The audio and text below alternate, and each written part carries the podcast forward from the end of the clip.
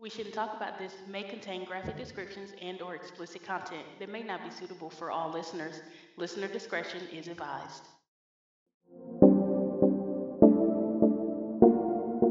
Hi everybody, I'm Key, And I'm V. and this is We Shouldn't Talk About This. Well, happy happy day to you, Key.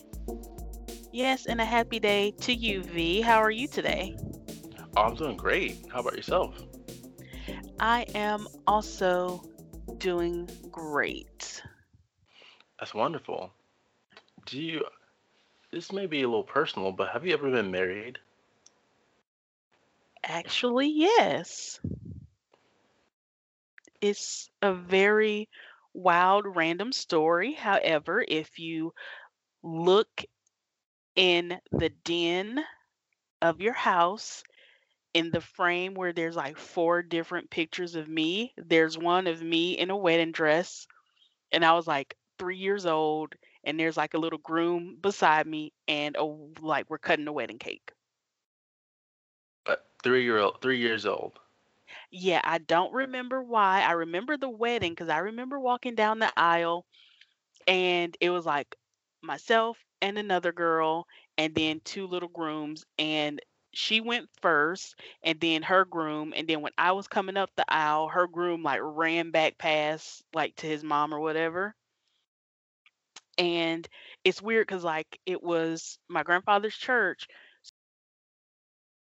see the guy that I quote unquote was married to, like the last time I saw him, I think we were like maybe teenagers, like early teenagers, like 13 ish.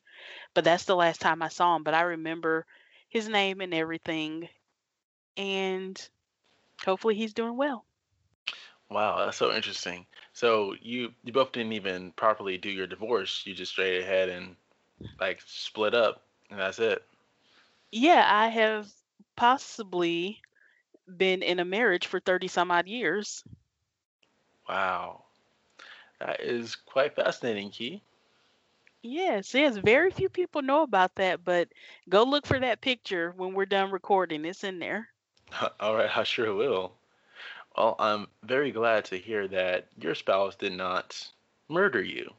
I'm glad about that too. I think that's something we should talk about today.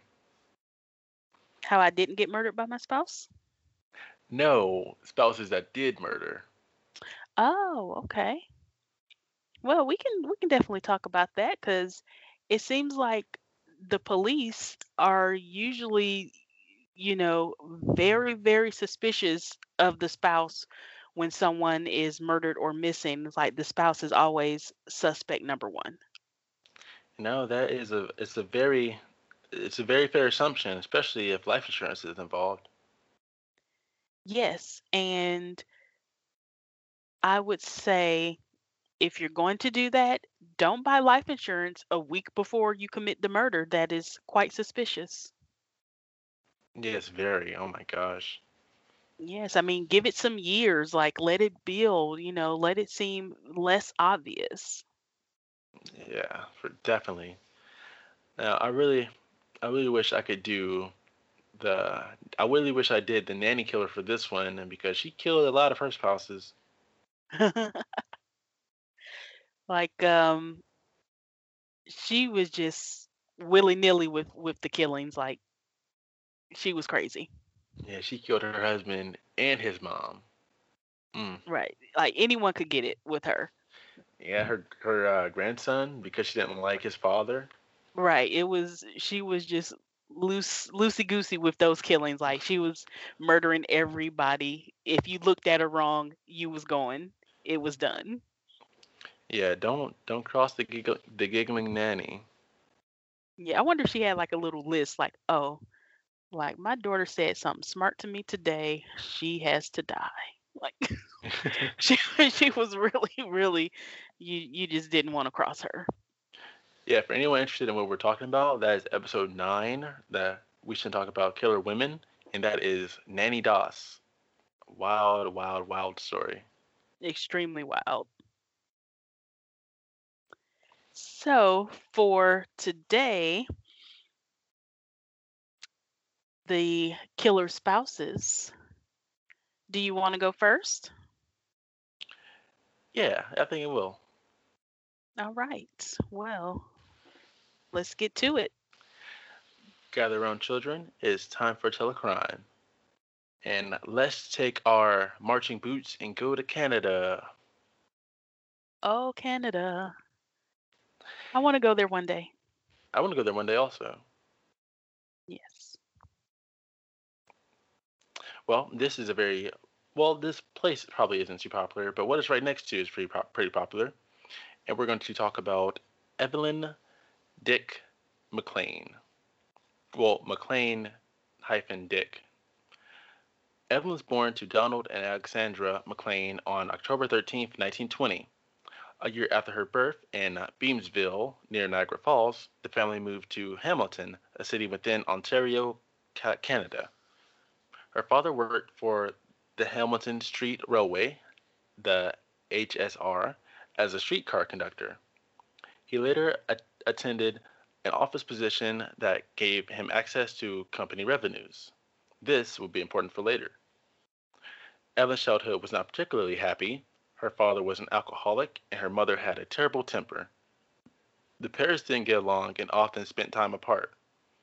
Evelyn didn't associate much with the neighborhood children, her parents considered her too fragile to be playing out in the streets. Rumors spread that Mr. MacLean was dipping into the safe of the HSR.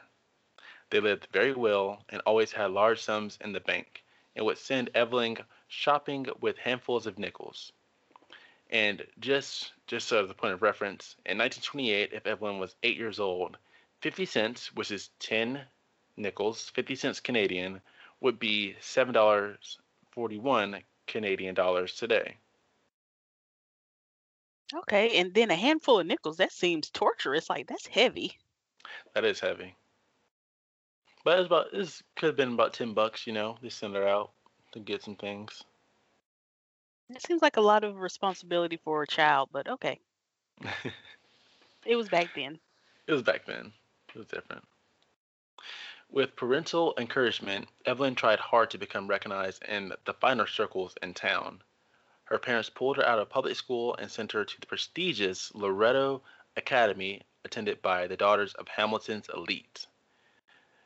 She would host lavish parties at the Royal Connaught Hotel, Hamilton's finest, and spend money freely on acquaintances. Her social acceptance was never reciprocated in the way she wanted. The attractive Evelyn became the focus of rumors while still in her mid teens. She had more expensive jewelry and furs than was considered proper. She spent time in the company of much older men and at places out of town and at the racetracks. In 1942, Evelyn gave birth to a daughter, Heather. This further fueled rumors.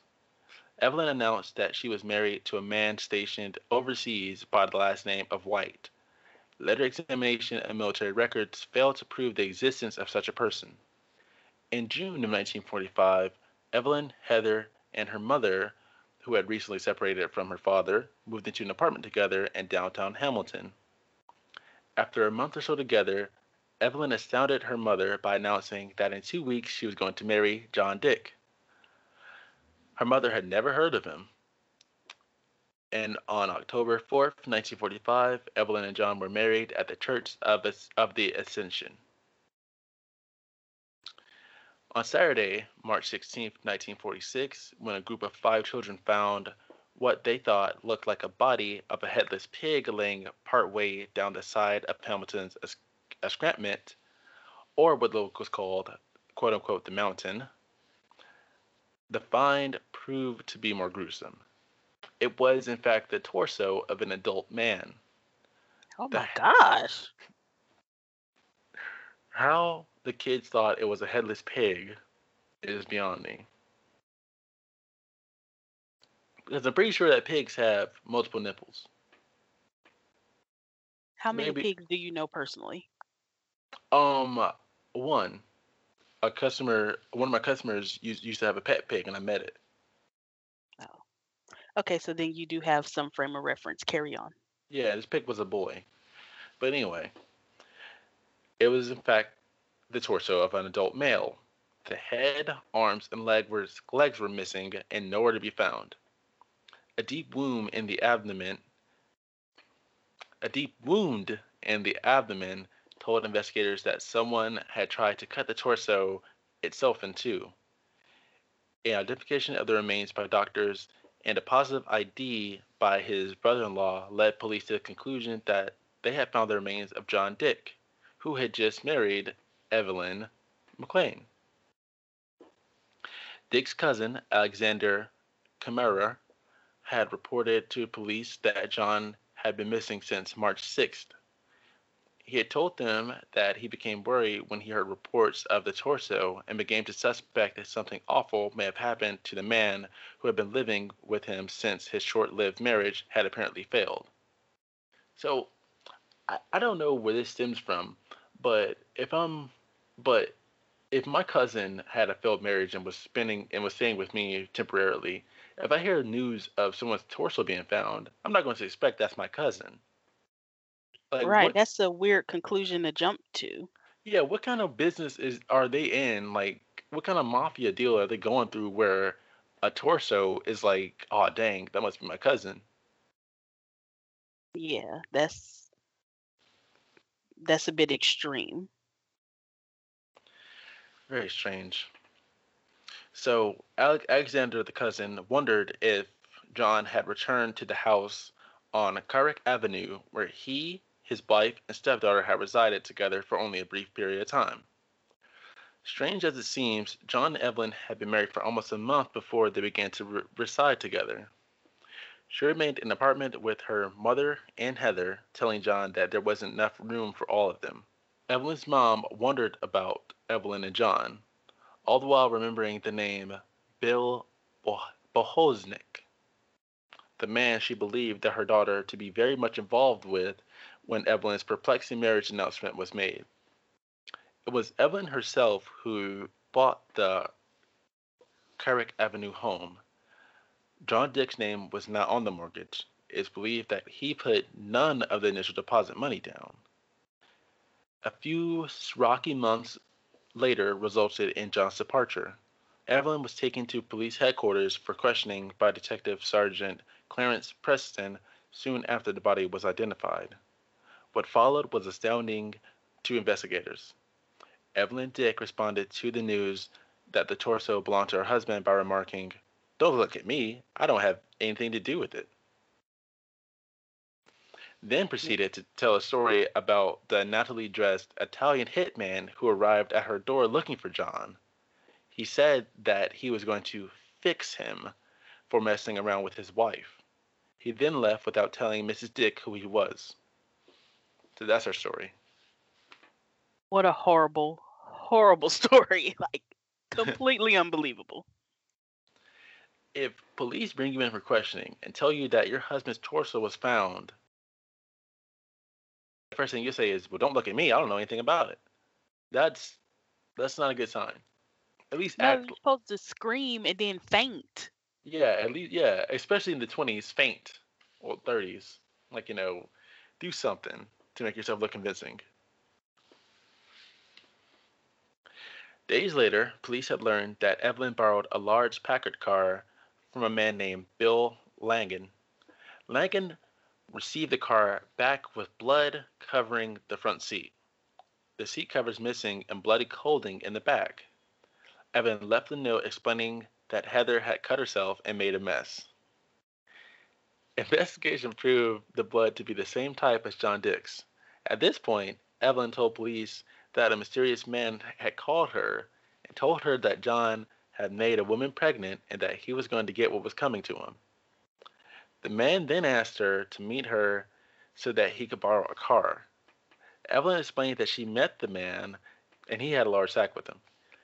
He told her it contained part of John. Evelyn's story went on to say that she drove this man and his cargo to the dumping site. So even if her, even if her story is true, she's now an accomplice to it. She didn't she didn't call the police on this man. She followed his directions and took him to dump the, the remains of the body. Right, her story is getting worse and worse and more unbelievable every word she says. It's just the more unbelievable it gets. If, if and if her daughter cut herself badly, can she prove that she took her to the hospital? Is there there any records of this? Any kind of doctor's notes? Right, for there to be blood all over this person's car. And bloody clothes in the back seat that probably are male clothing. Oh no. Like this is like Fast and Furious 8 unbelievable. like that's how unbelievable this story is. It has now become the fate of the furious. It, that's how unbelievable. Like it just couldn't happen. Evelyn took police on the route she, that she claimed they followed. When asked if it was at all alarming to her that her husband's body was in the vehicle, she said that she wasn't happy about his demise, but that she was a pretty mean trick to break up a home, referring evidently to the woman who Dick had allegedly impregnated. She empathetically de- denied conspiring to kill her husband. Evelyn's response and demeanor were inappropriate. Psychiatrists found her to be on the borderline between having dull, normal to moron like intelligence. oh,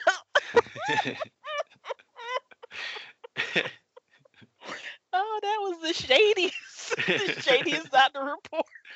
In addition, it was reported that she had a mental capacity of a 13 year old girl, although this diagnosis was surprising to many who knew her to be an extremely intelligent and manipulative woman.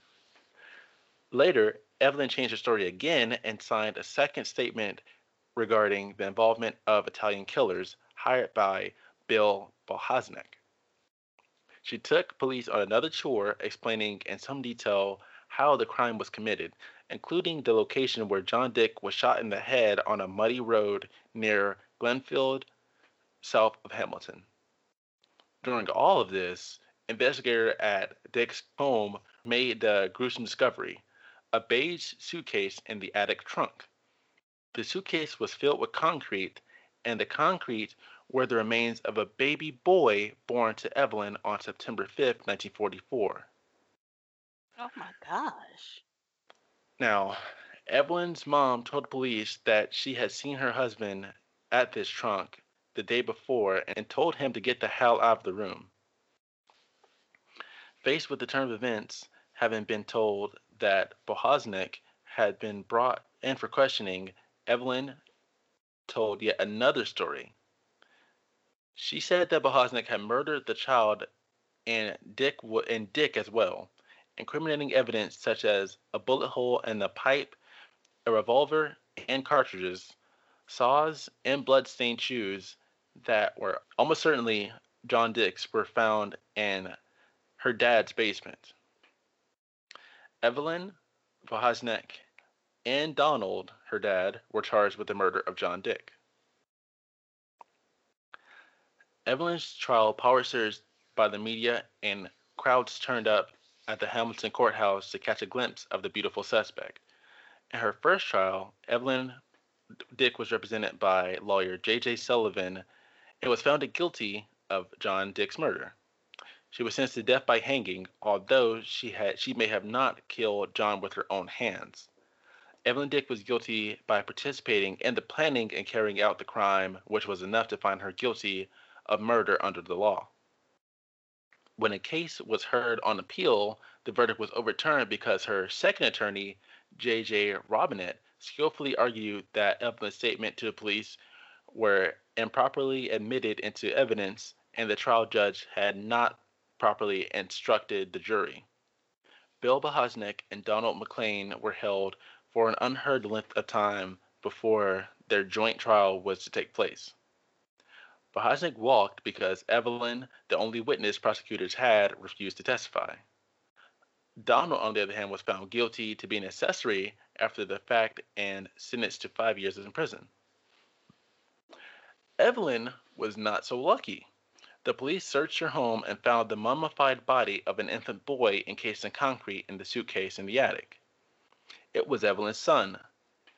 She was found guilty of manslaughter in the death of her infant son and sentenced to life in Kingston Penitentiary, where she became a model inmate.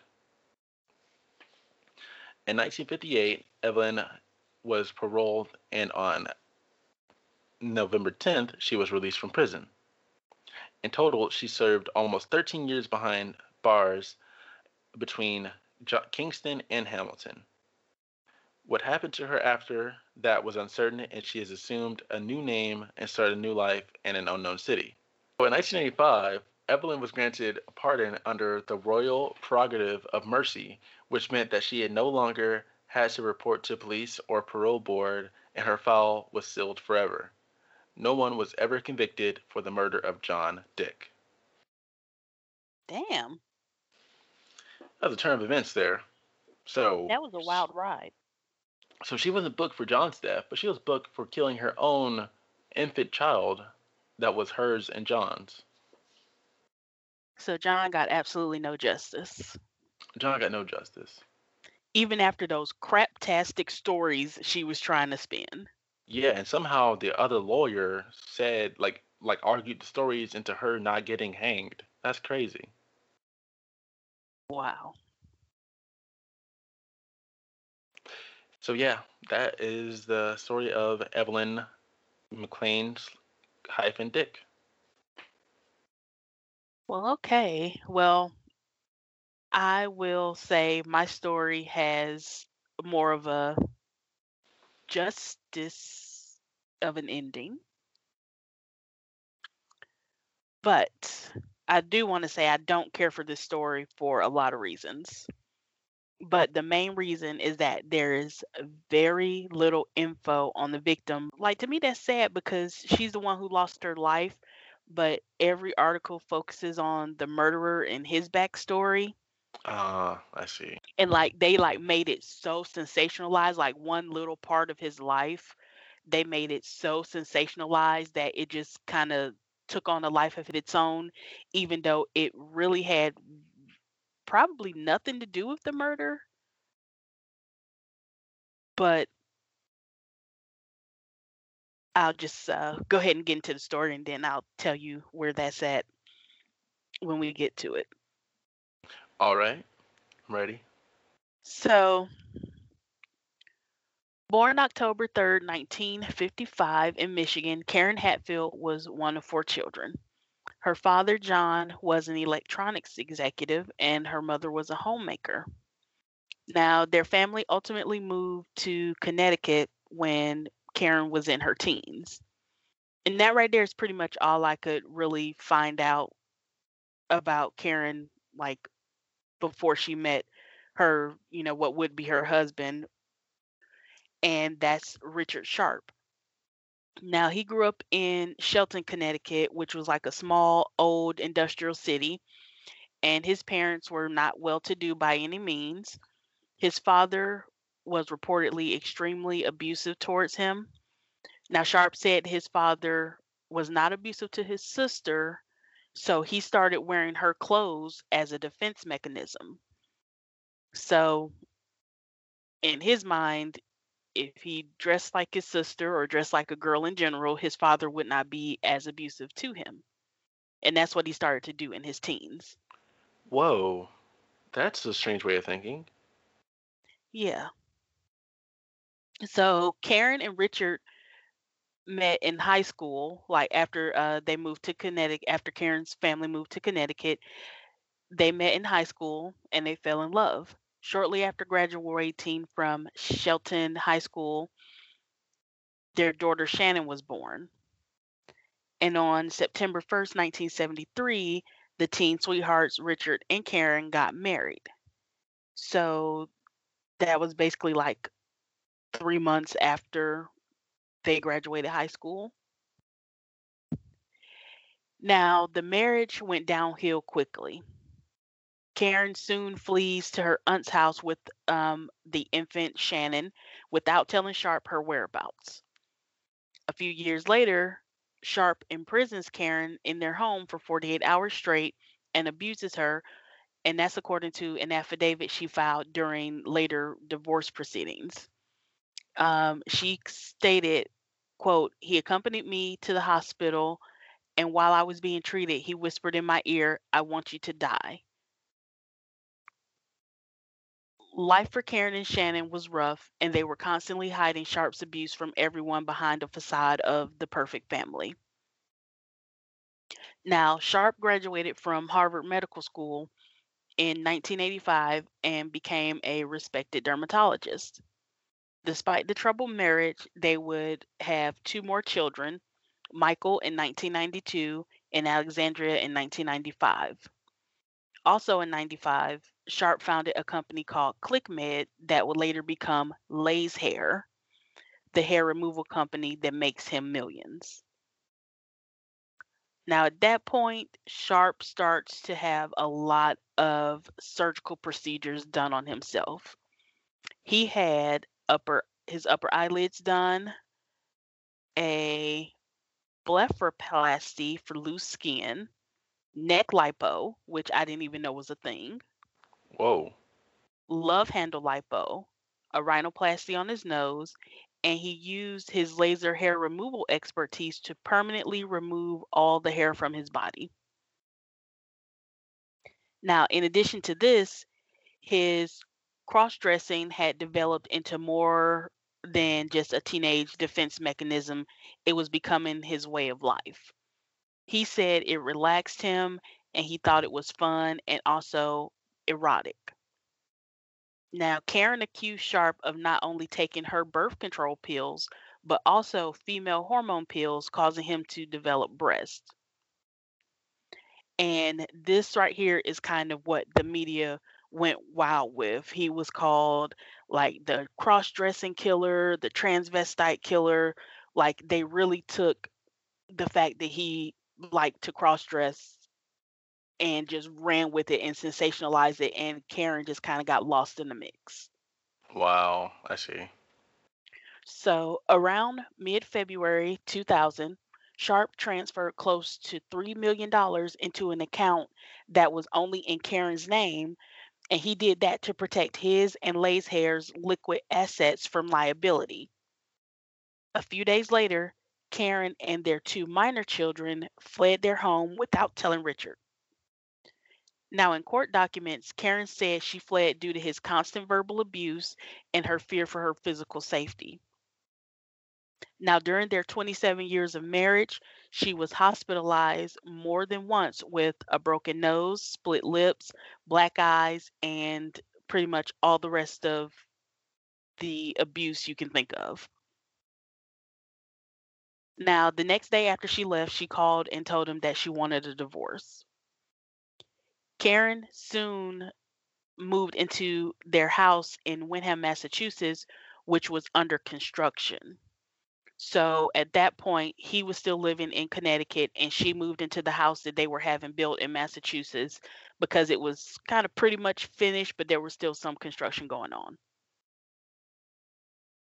On July 14th, 2000, seeking relief from her ongoing divorce battles, Karen went out for a night of fun with family and friends. They took a moonlight cruise around Gloucester Harbor, and shortly before midnight, Karen returned to her home with her brother and his girlfriend. A 19 year old college freshman named Kristen Dormitzer was there because she was babysitting the children, uh, Michael, who was then seven, and Alexandra, who was five. Then the doorbell rang. Karen answered the door, and it was Richard. What are you doing here? she asked. And then Richard shot her point blank in the chest with the high-powered 22 caliber rifle that he had taken from a friend's house that night. Wow. The sitter reportedly rushed the two children into the bathroom and put them in the tub to protect them from stray bullets. Her brother Jamie started to run after Sharpe, but instead he went back to Karen and held her as he called 911. Karen died that morning, and Sharpe was apprehended in New Hampshire in a dingy motel less than two days after the shooting. Now, the trial began November 2001. Sharpe pled not guilty by reason of insanity, so the facts of the crime would not be disputed at trial. But prosecutor Robert Weiner had to convince the jury that despite Sharpe's oddities and instabilities, that he was sane when he killed his wife. Prosecutors alleged that Sharpe planned the murder after Karen refused to return the $3 million he had transferred into her bank account after they separated. There were 3 million motives that Richard Sharpe had for killing Karen, the assistant DA told the jurors. He was infuriated about the money. But Sharpe claimed he was devastated when his marriage fell apart in February 2000 and he believed the marriage could be saved. He said he didn't remember much about the night he shot her in the chest, claiming he was temporarily insane. Now, ADA Warner dismissed this, saying Richard had parked his car 340 feet away from Karen's house, shut off the headlights, and walked up the long driveway with the gun. He reminded jurors that after shooting his wife, Richard disposed of the gun, drove almost 50 miles to New Hampshire, and rented a motel room. Quote, he wants you to think it was spur of the moment, so you'll think he was temporarily insane. And now he's not crazy anymore. How convenient. Which I must say, you know, he was at his friend's house with his then girlfriend. He took a rifle that was mounted on the wall, took the ammo, and drove straight to that house. So Yeah. come on, you you can't Right. like okay, I was temporarily crazy at the moment I pulled the trigger, but not before and not after. Yeah. No. So, after a three week trial, the 12 member jury convicted Richard Sharpe of first degree murder, which has a mandatory sentence of life without parole. Sharpe was sent to prison in 2002, where he tried to hang himself in his cell, but this attempt failed. In 2007, he went on trial for hiring a hitman to murder ADA Robert Warner, but he was acquitted. Which I wish I could have found some more information on that. Like, how was he acquitted? Or how did they even figure that he had hired a hitman for this? Yeah, that sounds interesting. Right.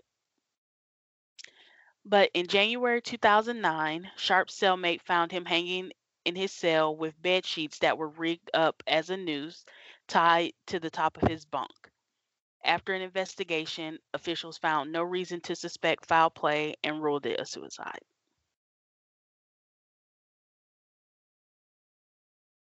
So, unfortunately, there are three kids without either parents now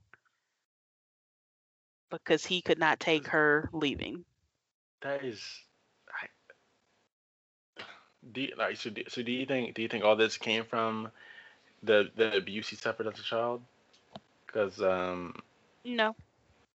this. I mean, I, I feel guy- like abuse does damage you in a way, but you cannot blame this all on abuse. I mean, they were together as teenagers and he was abusive right from the jump. She had tried to leave and he threatened her. She had a restraining order, which, you know, as pretty much everybody but the justice system knows does not work. It's just a piece of paper. Like nothing really happens when you violate a restraining order until something like deadly happens to the person who had the restraining order.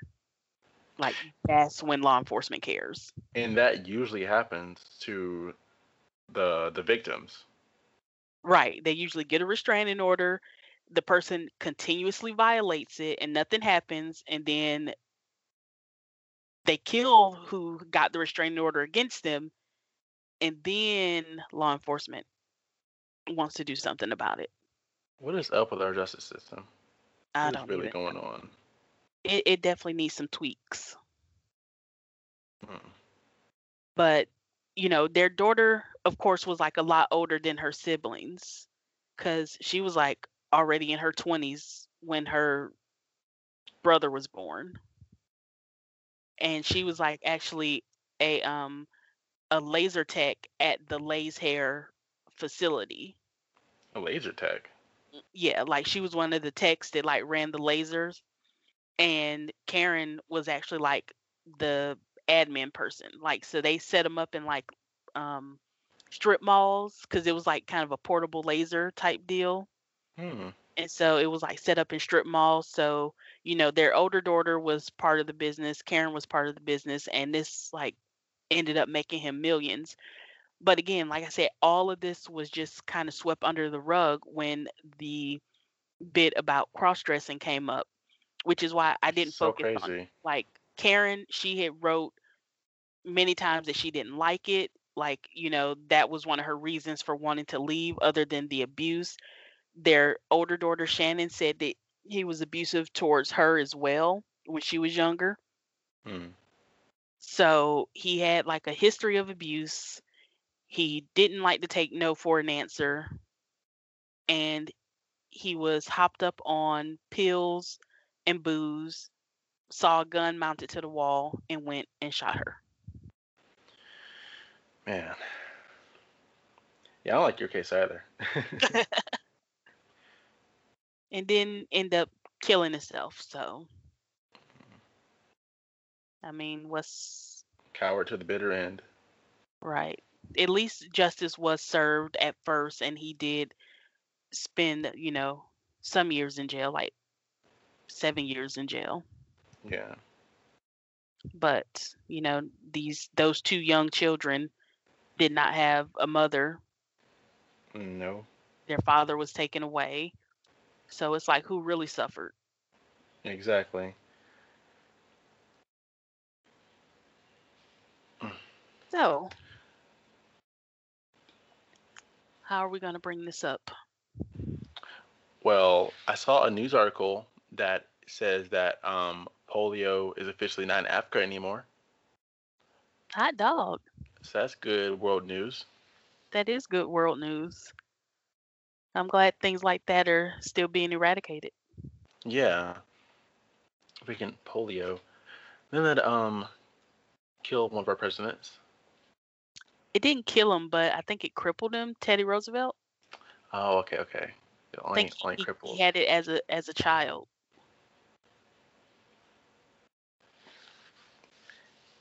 And that's a that's a good underdog story. Like, you know, even if you're born with polio, you can still become the president one day. And Teddy Roosevelt was a good president, to my knowledge. Uh, didn't he start the CIA? Did he? I, I don't know. I feel like it was him. Let's let's ask the. Almighty Google. It says it says he was recruited to CIA. Oh, Ker- Oh, Kermit, Harry Truman. That it was President Truman. President Truman. Okay. Wow, it was only like in 1946, so they really haven't even been around for 80 years yet. That's crazy. That is So much- crazy. So much more, so much more of a technology to do for them. Wow.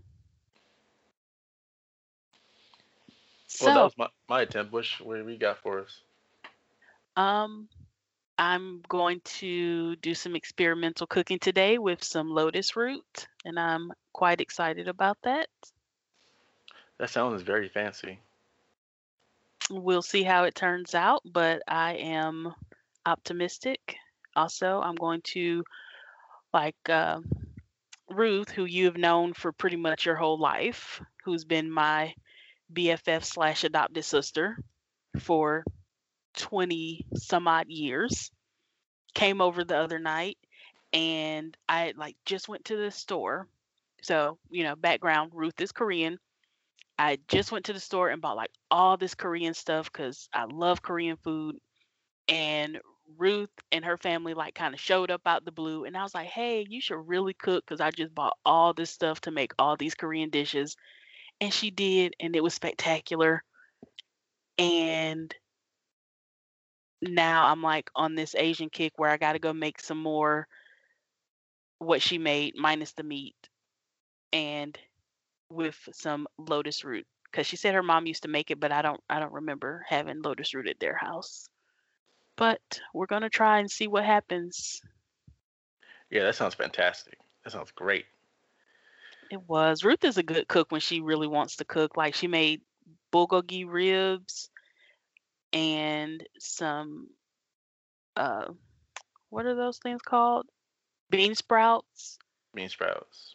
Yeah, but like she made them like the Korean way and then like it was just it was all fantastic. She knows I love it and I have like other stuff, but then I was like, you know, I'm not gonna make you cook like all this stuff. That's that's rude. You just came over here to to surprise me and I got you in the kitchen cooking. yeah. But it was nice. I got to spend time with my god kids and eat some good food. there we go. Sounds sounds like a great end to great end of a day to me. Oh yeah, it was wonderful. And I will definitely have to let you know how this lotus root turns out because I'm excited. I've never had it before, I don't think. Yeah, please do. And I'm sure you'll uh, upload pictures. So if anyone is on our We Should Talk About This Facebook page, whenever Key uploads something on there, just go to her page and check out her yummy food pictures. Actually, my page is private. Oh, Gotta keep the weirdos me. away. Excuse But me. I will upload it to the group and to the Insta, which is WSAT underscore pod. All right. So we got it on our WSAT underscore pod Instagram and our Facebook page, and it may even be hyperlinked from our Twitter page. We should talk about this. WSAT underscore pod. Yes, and we do follow back. So if you follow us on either Twitter or Instagram, we will definitely follow you back. it's We believe in follow back. Yeah, Ain't no follow back, girl. but we are. Yeah. Well, that was a nice way to end these horrible stories. yes, it was. Yes, it was. So, with that being said, I'm Key, And I'm V. and this has been We Shouldn't Talk About This. Thanks for listening. Bye.